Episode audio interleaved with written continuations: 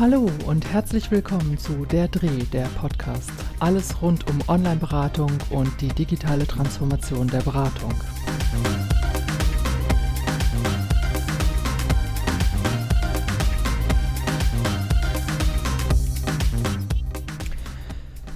Es ist jetzt 14 Monate her, dass ich diesen Podcast gestartet habe und ich glaube, das ist ein guter Zeitpunkt, um mal ein bisschen Bilanz zu ziehen und zu überlegen, wie es auch mit diesem Podcast weitergehen soll.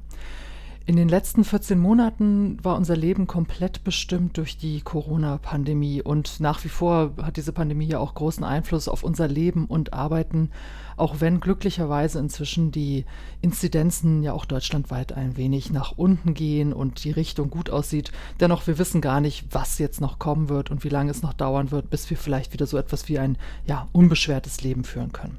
Nun ist das aber ja auch kein Lebenspodcast hier, sondern es geht um das Thema Beratung, Online-Beratung und wie wir mit Digitalisierung umgehen können in dem Kontext von Beratung und sozialer Arbeit. Und insofern schieben wir die Pandemie mal ein bisschen zur Seite. Dennoch ähm, ist es vielleicht ein guter Zeitpunkt, auch ein bisschen Bilanz zu ziehen, was so das letzte Jahr uns in Sachen äh, Beratung unter ja, ganz anderen Bedingungen, als wir es sonst kennen, gelehrt hat. Als ich angefangen habe mit dem Podcast, war meine Idee letztes Jahr im März, ja, erstmal schnelle erste Hilfe zu bieten und Ideen äh, rauszugeben in die Welt. Wie kann ich jetzt Beratung gestalten? Wie kann ich jetzt damit umgehen, dass ich vielleicht nicht das tun kann, was ich sonst gewohnt bin, nämlich mit meinem Klienten oder meiner Klientin in der Präsenz zusammenzusitzen und ja, über das mündliche Gespräch einen Beratungskontakt zu realisieren. Online-Beratung ist ja nichts Neues. Das habe ich, glaube ich, jetzt schon oft genug betont. Wir machen schon seit über 25 Jahren Online-Beratung im psychosozialen Kontext. Wie gesagt, vor allen Dingen schriftbasierte Beratung. Jetzt im letzten Jahr vor allen Dingen Videoberatung. Und das ist eigentlich schon das erste Phänomen, auf das ich mal kurz drauf schauen will.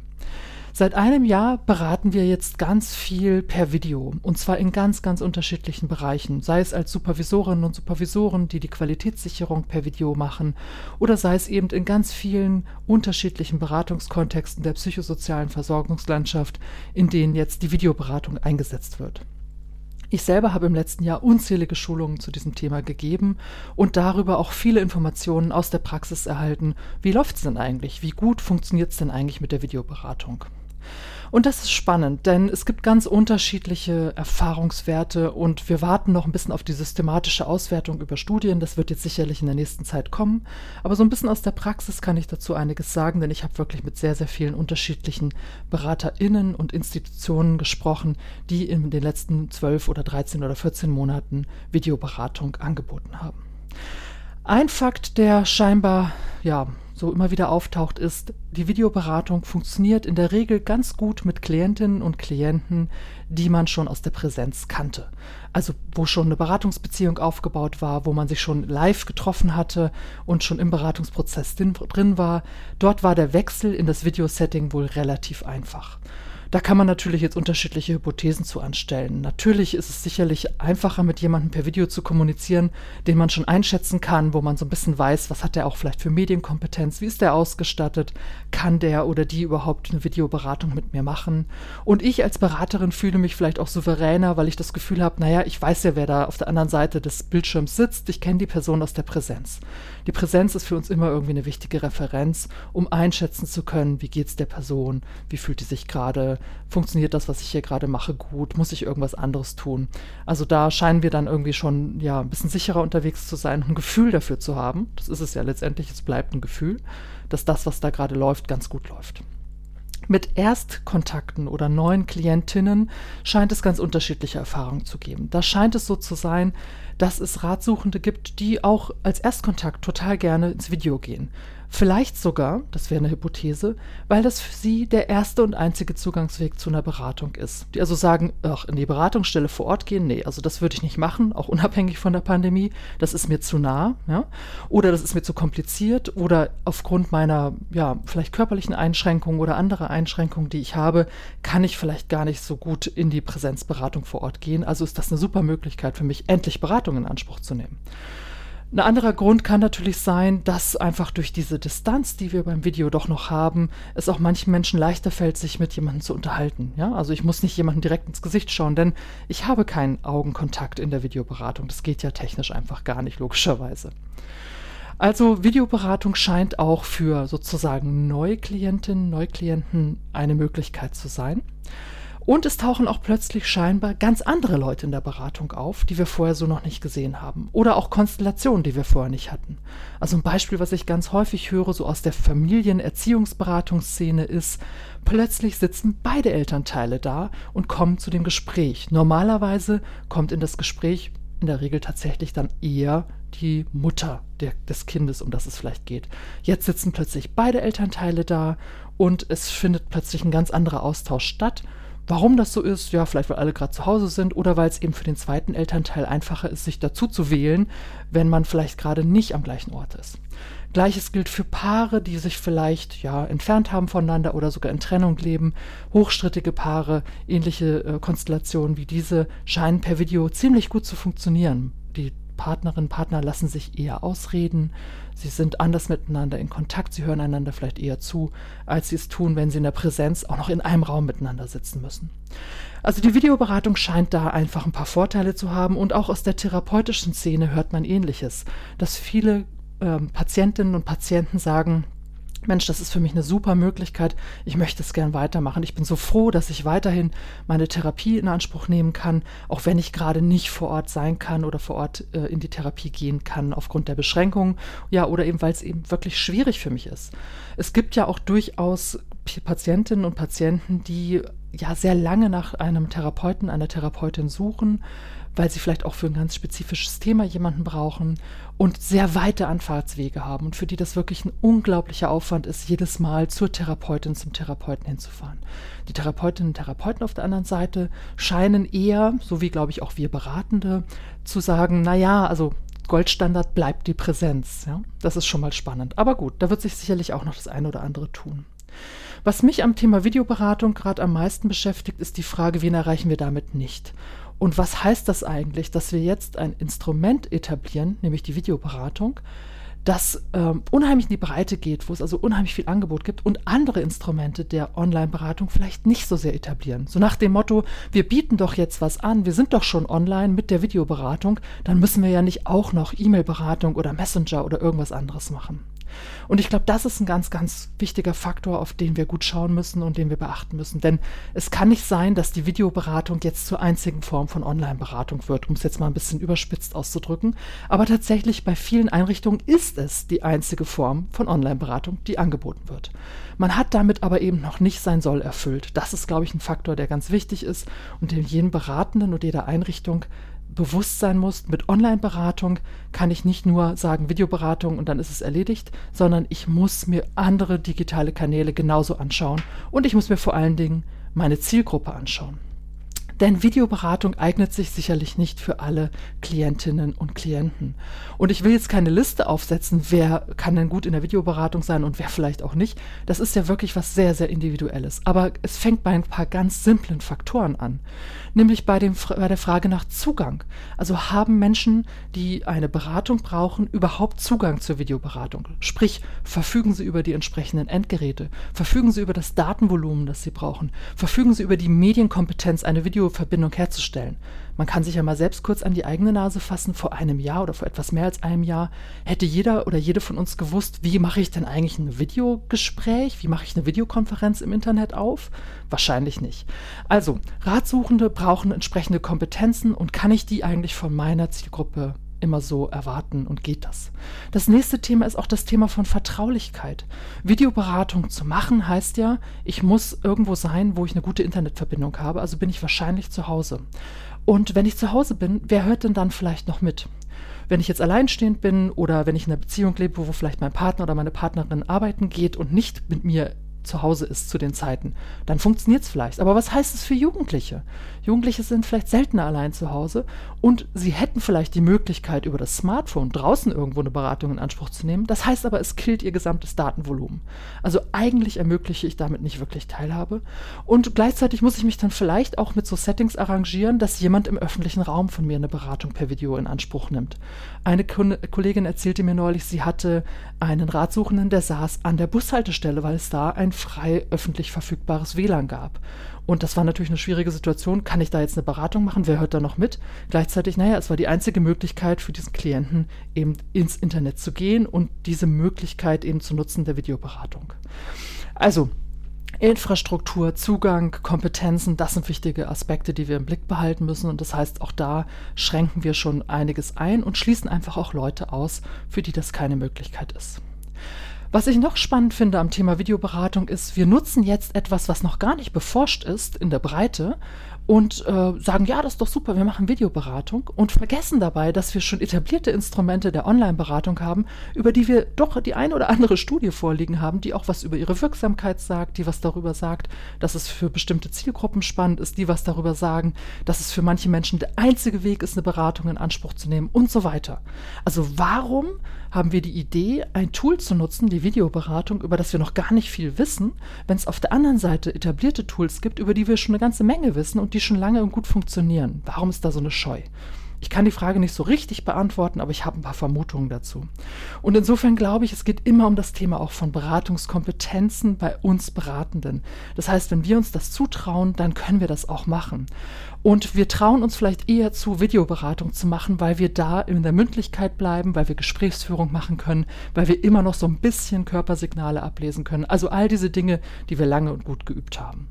Und jetzt sollen wir plötzlich was machen, wo wir eine andere Form der Kommunikation nutzen, schriftliche Beratung. Hm. Aber auch da müssen wir genauer hinschauen.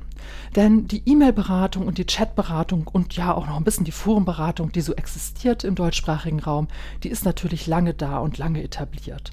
Und es ist gut, dass wir diese Instrumente haben und wir sehen auch, wenn wir so die ersten Zahlen anschauen, die die großen Träger von Online-Beratungsangeboten jetzt so veröffentlicht haben, dass auch gerade im Jahr der Pandemie die Nachfrage von schriftlicher Online-Beratung sehr groß war. Übrigens ein weiterer Hinweis vielleicht dafür, nicht nur auf die Videoberatung zu schauen. Die Caritas hat Zahlen veröffentlicht über einen großen Anstieg der Nachfrage in der Mailberatung. Die Bundeskonferenz der Erziehungsberatungsstellen hat zum Beispiel in der Chatberatung gerade bei Jugendlichen einen großen Anstieg gehabt. Die Telefonseelsorge hat Zahlen veröffentlicht, auch da, dass in der Chatberatung, Chatseelsorge eine ganz, ganz starke Nachfrage gerade von Jüngeren war. Und das ist schon mal ein wichtiger Hinweis, nämlich wer nutzt eigentlich was. Chatberatung ist sicherlich ein Instrument, das eher von jüngeren Zielgruppen genutzt wird, weil es eben auch ihrer Alltagskommunikation eher entspricht, sich Kurznachrichten zu schreiben, hin und her zu schreiben, dialogisch zu schreiben, nicht lange E-Mails zu schreiben. Und gleichzeitig ist aber auch die Chatberatung, so wie wir sie momentan in Deutschland und in den Beratungsstellen durchführen, vielleicht nicht mehr so richtig State of the Art. Denn ich muss mich zu einem Termin vereinbaren und mache dann eine Stunde Chatberatung oder so. Das ist ja auch gut. Gleichzeitig gibt es aber natürlich eine andere Form der Alltagskommunikation, an die sich gerade Jüngere, und damit meine ich nicht nur die 15-Jährigen, sondern Jüngere sind in dem Fall auch schon ein bisschen älter als das, an die sich äh, deren Alltagskommunikation orientiert. Und das ist die Beratung oder eben das Gespräch über einen Messenger. Messenger, also sowas wie WhatsApp. Natürlich ist WhatsApp für die Beratung überhaupt nicht geeignet. Aus Datenschutzgründen kann man WhatsApp eigentlich keinen guten Gewissen nutzen. Aber es gibt ja sichere Messenger-Varianten und es gibt auch Online-Beratungssoftware, die inzwischen so eine Messenger-Funktion integriert hat. Mir geht es jetzt weniger um die Technik und den Datenschutz als um die Art und Weise, wie wir da miteinander kommunizieren können ich habe eine App auf meinem Smartphone, ich schreibe da was rein, ich kriege relativ schnell hoffentlich auch eine Rückmeldung. Das ist eigentlich die Erwartung, die ich habe bei Messenger. Und ich will vielleicht gar nicht ganz, ganz tief in Themen einsteigen, sondern ich will vielleicht eher so eine Alltagsbegleitung haben. Jemanden, den ich immer zwischendrin mal anfunken kann, wenn sich bei mir gerade irgendwie eine Thematik auftut. Jetzt kann man natürlich darüber diskutieren, ja, hm, ist das die Aufgabe von psychosozialer Beratung, so eine Alltagsbegleitung zu machen? Oder ist das eigentlich schon was, ja, was doch eine etwas andere Form auch der Beratung oder der Begleitung dasteht, die vielleicht nicht so das ist, was eine klassische Beratungsstelle erfüllen kann? Denn es erfordert ja auch ja, eine ziemlich große Aufmerksamkeit, dran zu bleiben und immer auch da und verfügbar zu sein. Und immer da und verfügbar sein ist sicherlich was, wo wir als Beratende sagen würden, naja, ich bin grundsätzlich ansprechbar, aber ich kann ja nicht jemanden im Alltag alle paar Minuten sozusagen ähm, durch den Alltag coachen. Das ist aber vielleicht eine Erwartung, die Ratsuchende haben. Und ich finde, wir sollten die zumindest ernst nehmen und darüber diskutieren, ob das nicht auch eine Berechtigung hat. Nehmen wir mal an, es hat eine Berechtigung und ich kann Leute durch den Alltag coachen. Das hat ja auch durchaus Vorteile. Ähm, ich kann sozusagen recht zeit äh, nah und ohne dass sich Dinge manifestieren, schon kleine Interventionen setzen, kleine Begleitungsangebote machen. Das ist übrigens auch was, was es schon mal gab vor vielen, vielen Jahren haben Kolleginnen und Kollegen aus Heidelberg was ganz ähnliches über eine SMS-Brücke gemacht, nämlich in der Nachsorge von Menschen mit Essstörungen, die nach dem Klinikaufenthalt über eine ja, SMS-Gruppe oder einen SMS-Kontakt die Möglichkeit hatten, Nachrichten zu schreiben und kurze Impulse zurückbekommen haben.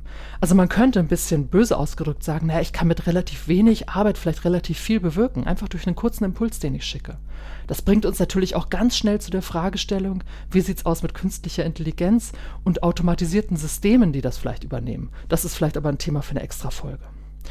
Ich glaube, wir werden ohne Messenger in der Online-Beratung in Zukunft nicht auskommen, wenn wir weiter auch im Sinne, sage ich mal, von einer lebensweltorientierten Beratung uns dort aufhalten und die Form der Kommunikation anbieten, die unsere Ratsuchenden von uns erwarten. Und das sind eben, wie gesagt, nicht nur 15-Jährige, aber auch 15-Jährige. Und die haben wir ja gerade in der Pandemie sehr stark vernachlässigt.